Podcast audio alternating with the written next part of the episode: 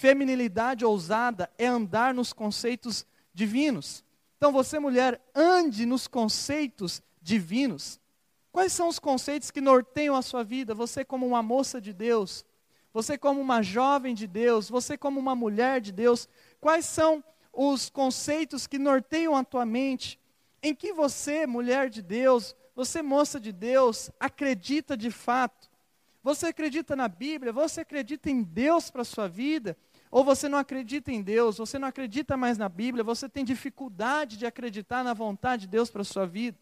Você já assumiu como mulher de Deus para o mundo que você acredita, que você confia, que você se entregou aos conceitos divinos? Ou você tem medo de dizer que você é de Deus?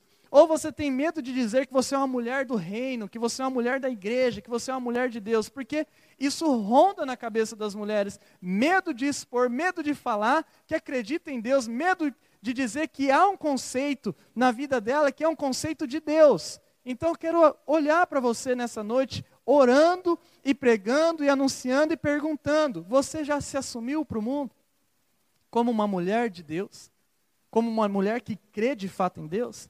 A Bíblia diz em Romanos 12, 2 o seguinte: ela diz para nós não nos conformarmos com o mundo. Romanos 12, 2 diz: Não imitem o comportamento e os costumes deste mundo, mas deixem que Deus os transforme por meio de uma mudança em seu modo de pensar, a fim de que experimentem a boa, agradável e perfeita vontade de Deus para vocês. Olha só, a verdade é que você, mulher, só encontrará a verdadeira satisfação, você, mulher, só encontrará a verdadeira vontade de Deus para a sua vida, se você seguir os conceitos de Deus e não os conceitos deste mundo. Se você, moça, se você, mulher, olhar para o mundo, para os conceitos do mundo, para os valores do mundo, e você quiser viver estes valores, esses conceitos, você jamais irá experimentar a boa e perfeita vontade de Deus para a sua vida. Essa é uma verdade, juventude missionária. Acredita nisso, você, moça, aqui nessa noite.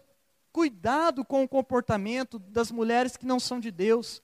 Você, mulher, cuidado com o costume das mulheres deste mundo que vivem segundo os conceitos do mundo e não com os conceitos de Deus. Cuidado com as mulheres que não querem servir a Deus. Cuidado com as mulheres que não são cristãs. Porque muitas vezes você, como uma mulher cristã, você, como uma moça de Deus, você, como uma moça de Jesus Cristo, você, como uma princesa do Senhor, muitas vezes é levada a imitar uma mulher que não é cristã. E aí a gente não consegue mais dis distinguir quem é a mulher de Deus e quem não é a mulher de Deus. Aí a gente não consegue distinguir quem é a mulher cristã e quem não é a mulher cristã, porque não tem mais diferença. Então, por favor, eu oro aqui nessa noite para você, você moça, você mulher, que você avalie isso na sua vida, que você não copie os comportamentos do mundo, que você não copie os conceitos deste mundo, que tenha diferença entre você, mulher de Deus, e uma outra mulher que não é uma mulher de Deus. Você consegue distinguir isso na sua vida? Você consegue distinguir uma mulher não crente e uma mulher crente? Você consegue distinguir as redes sociais desta mulher crente e não crente? Você consegue distinguir o comportamento entre uma mulher não crente e uma mulher crente? Você consegue diferenciar uma mulher que tem fé e uma mulher que não tem fé? Nós precisamos saber disso e nós precisamos entender que existe uma crise Há uma crise espiritual neste mundo. Há uma crise espiritual no mundo em que nós vivemos. Há uma baixa na espiritualidade. Você não percebe isso? Há uma, uma baixa na espiritualidade bíblica. Há uma baixa na espiritualidade cristã. Há uma guerra contra os valores de Deus. Há uma guerra contra os valores bíblicos. Há uma guerra contra os valores das mulheres em Deus.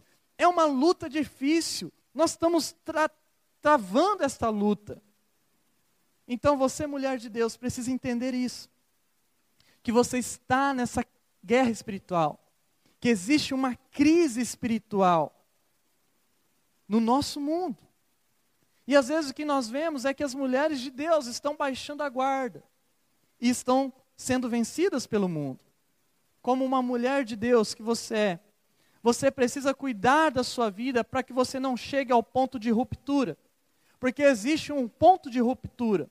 Qual que é o ponto de ruptura? é quando aquela mulher ela faz algo que rompe a vida dela com aquilo que ela achava que era a santidade de Deus.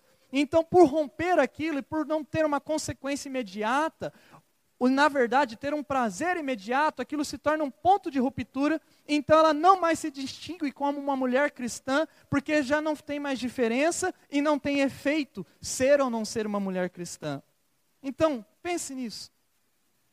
Você já teve esse ponto de ruptura na sua vida, você moça, você mulher? Você já teve esse ponto de ruptura onde você falou, já, agora já não vive mais a santidade que Deus tinha dado a você? Você já não vive mais o chamado que Deus tinha dado a você? E parece que Deus nem se interessa mais por isso, pela sua vida? Pense nisso. Você já rompeu os laços de amor eterno que Deus tem com você? Você já não vive mais com a fé que Cristo havia te dado? Nós precisamos tomar cuidado para que as nossas mulheres, as mulheres de Deus, as filhas de Jesus, as princesas de Deus, não sejam enganadas mais uma vez, como, for, como Eva foi enganada pela serpente, porque nós somos sim influenciáveis, somos influenciados pelo maligno, essa é a verdade. Este mundo está nos influenciando e nós estamos acabando sendo influenciados pelo, mal, pelo maligno. Você não percebe isso na nossa vida, na nossa, na nossa sociedade? O mal tem influenciado. Eu vejo isso claramente na nossa vida. O maligno, ele tenta nos influenciar para o mal. Ele tenta nos influenciar para os conceitos fora da Bíblia, para os conceitos fora de Deus. E aí, quando a gente fala dos conceitos de Deus, parece que aquilo é uma baboseira enorme. O maligno está nos influenciando, mas nós precisamos lutar contra, nós precisamos ir na contramão, sermos ousados. Você precisa ser uma mulher ousada, é por isso que é este o tema, ousado. Porque você, se não for ousado, você não vai conseguir viver, você homem. E se você mulher não for ousada, você não vai conseguir viver sendo uma mulher de Deus num mundo que influencia para o maligno. Então deseje você, moça, aqui nessa noite, a ter uma feminilidade ousada, uma feminilidade bíblica, não ser uma mulher como o mundo te ensina, e sim ter uma identidade de mulher de fato em Deus que Deus sonhou para você antes de você nascer. Seja uma princesa do Senhor. Busque ser um exemplo para as outras mulheres de Deus. Busque ser um exemplo para as pessoas mais novas, para os adolescentes, para as meninas que estão chegando, que estão se convertendo.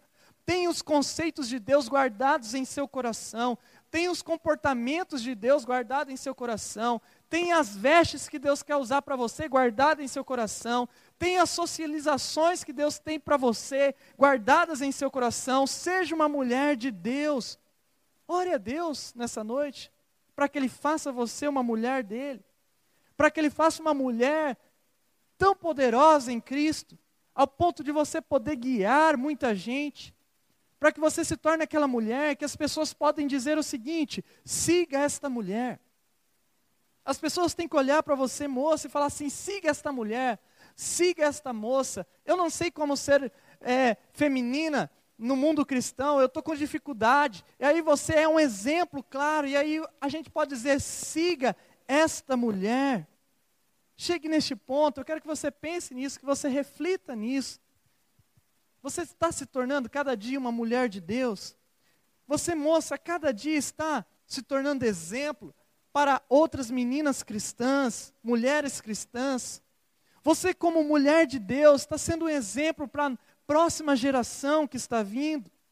Está sendo diferente deste mundo que está totalmente globalizado pelo mal. As meninas de Deus precisam escolher corretamente os seus modelos. As mulheres de Deus precisam escolher corretamente os seus exemplos e você precisa ser um destes exemplos. Você não pode seguir qualquer exemplo de mulher para ser, não. Você, moça, você não pode seguir qualquer exemplo de outra mulher do mundo para você ser.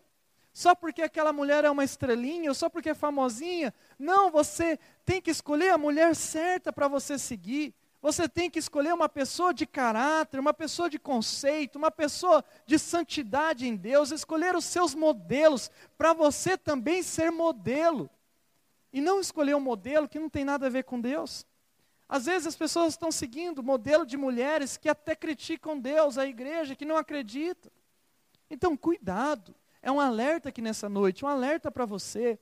Porque você, moça, foi chamado para brilhar como o sol da justiça. Você foi chamado para brilhar como Jesus. Acredite, seja uma mulher santa. Deixa-me te dar alguns exemplos, algumas dicas do seu chamado como mulher para uma feminilidade ousada.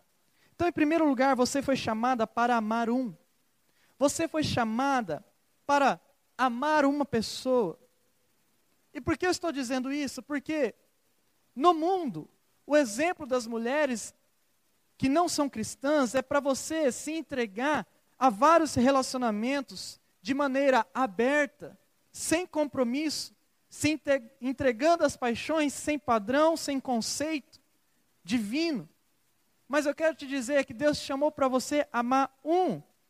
E talvez lá para o mundo, você ter um relacionamento, relacionamento aberto parece algo atraente no início, mas depois aquilo se torna uma desgraça, um mal.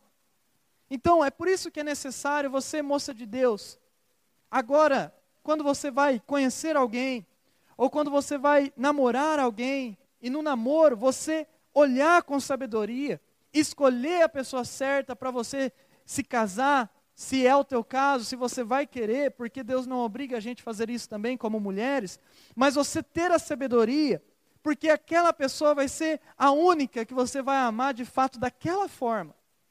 Você não vai amar mais ninguém daquela forma.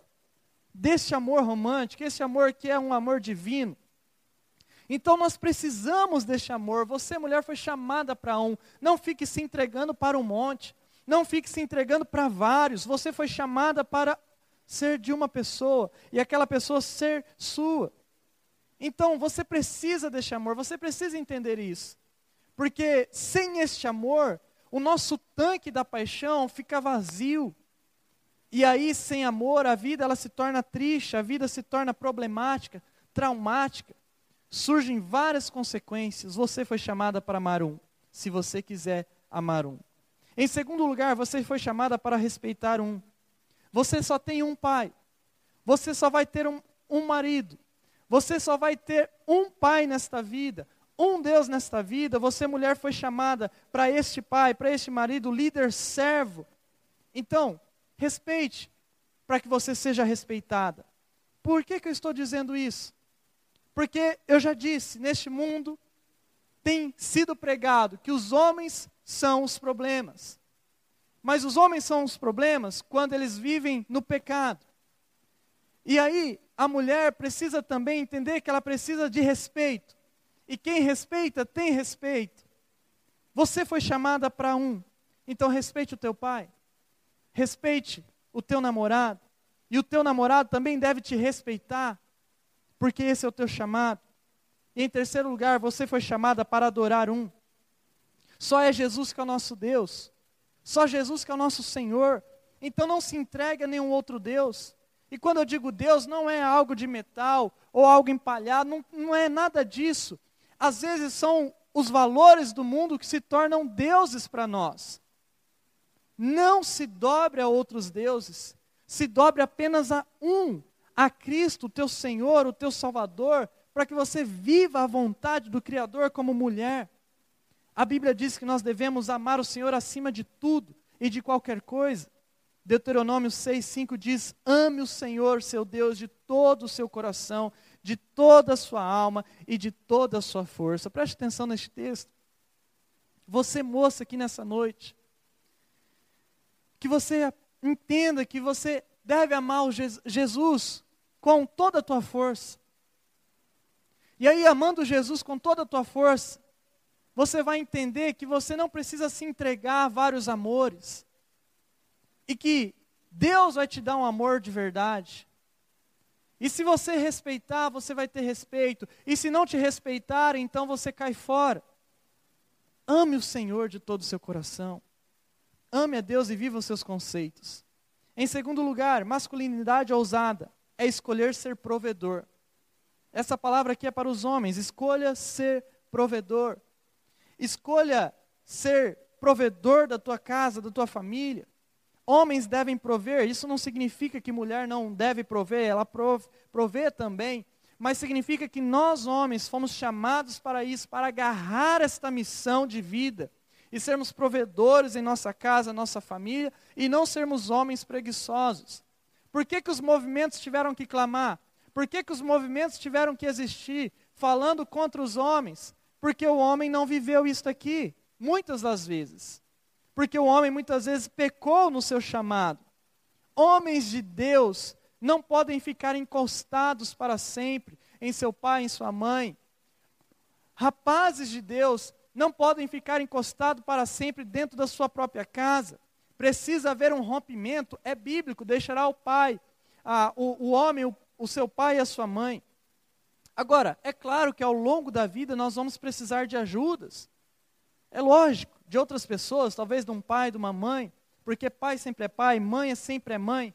Mas nós devemos nos tornar a cada dia como homens, como jovens, como rapazes de Deus, provedores da nossa vida.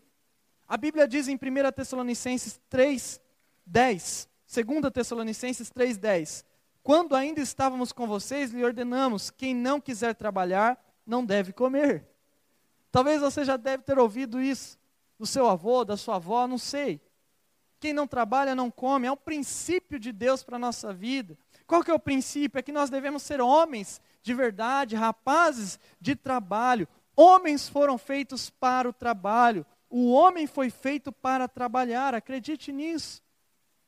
Não dá para nós sermos vazios de ocupação, como rapazes de Deus, como homens de Deus, nós não podemos ser como meninos que não têm ocupação.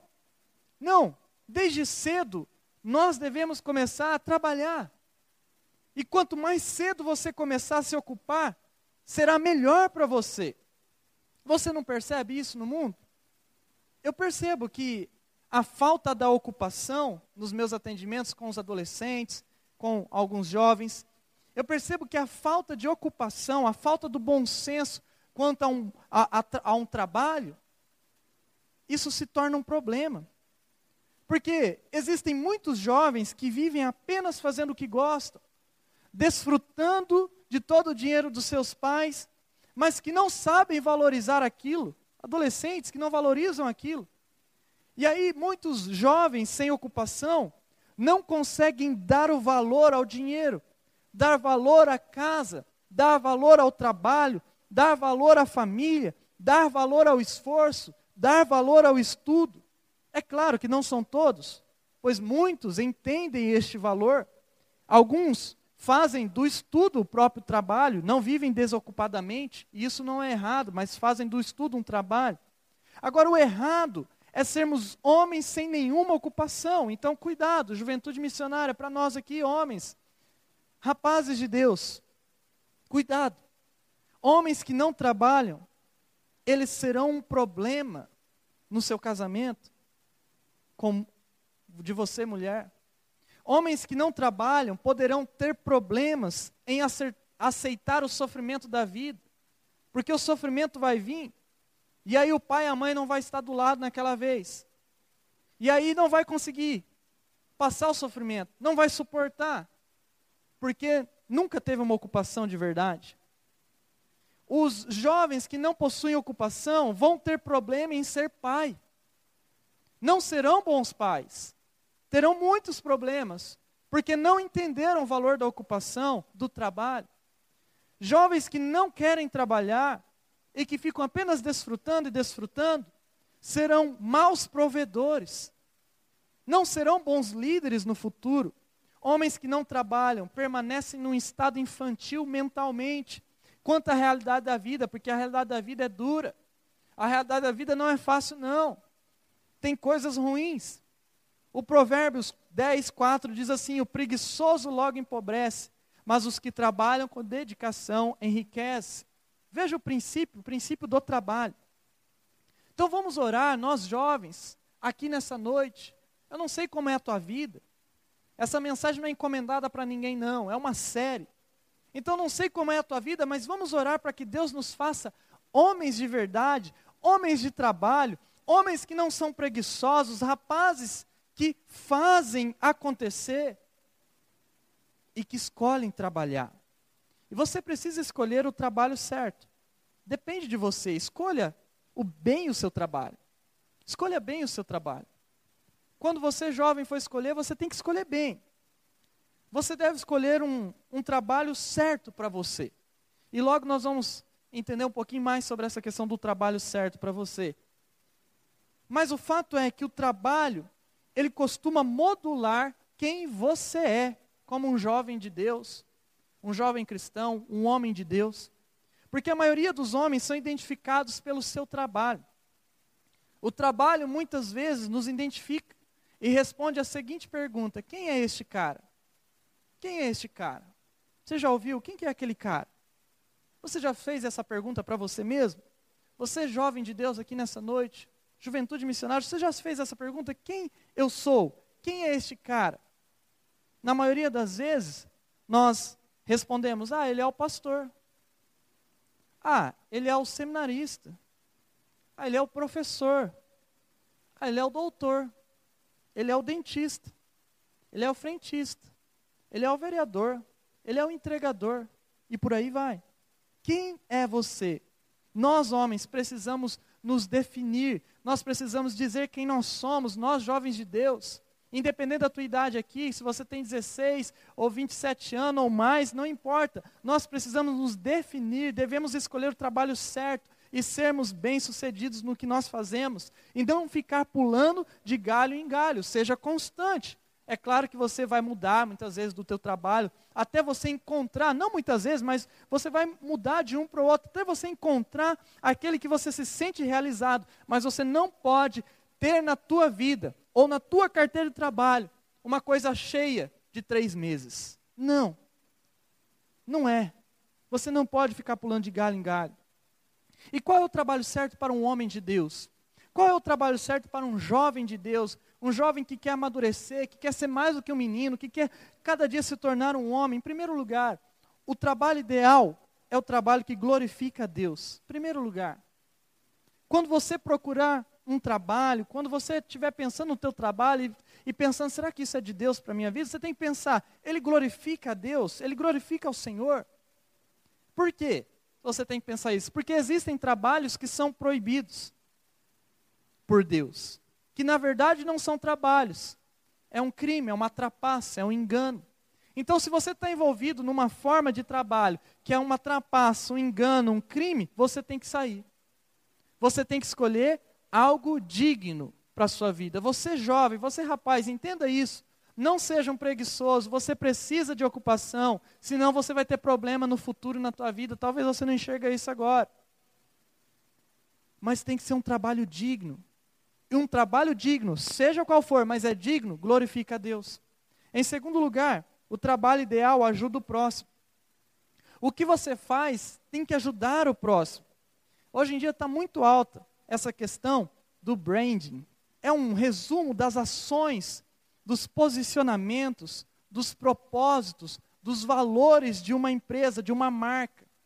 E aí ele busca ajudar o próximo, porque dizem que hoje em dia a nossa sociedade não quer mais só comprar uma coisa, quer saber por que, que aquela coisa está vendendo e o que, que ela está ajudando. Eu estou comprando, eu estou plantando uma árvore, eu estou comprando isso aqui, eu estou ajudando as crianças com câncer, precisa ter missão por trás. E o nosso trabalho, a nossa vida, nós como jovens de Deus, quando escolhemos um trabalho, nós precisamos entender, será que aquilo está ajudando o próximo? Será que o, o que eu estou fazendo, a minha ocupação, está ajudando, está abençoando alguém? Você precisa ser um abençoador. Você precisa ser transparente. Você precisa fazer, você precisa trabalhar, você precisa vender, você precisa prestar o melhor serviço que você pode para o teu próximo. Se você vai vender na padaria um pãozinho de queijo, ou seja o que for, você tem que prestar o melhor serviço, você tem que ajudar o teu próximo. Então a questão não é a empresa, não é o local, mas é a tua atitude. Você vai estar fazendo o teu melhor? É diferente você ir comprar um pão de queijo com uma pessoa mal-humorada que quer matar você com aquela que quer te vender o melhor e não o pior, o que está estragado. Você precisa olhar para o teu trabalho e fazer o melhor, abençoar o próximo. Seja assim. Em terceiro lugar, o trabalho ideal para você jovem é o trabalho que você faz bem. O trabalho certo é aquele que você sabe fazer bem. É aquele que você está crescendo. Você está se tornando bom naquilo. Você está buscando um trabalho que está fazendo você crescer na vida.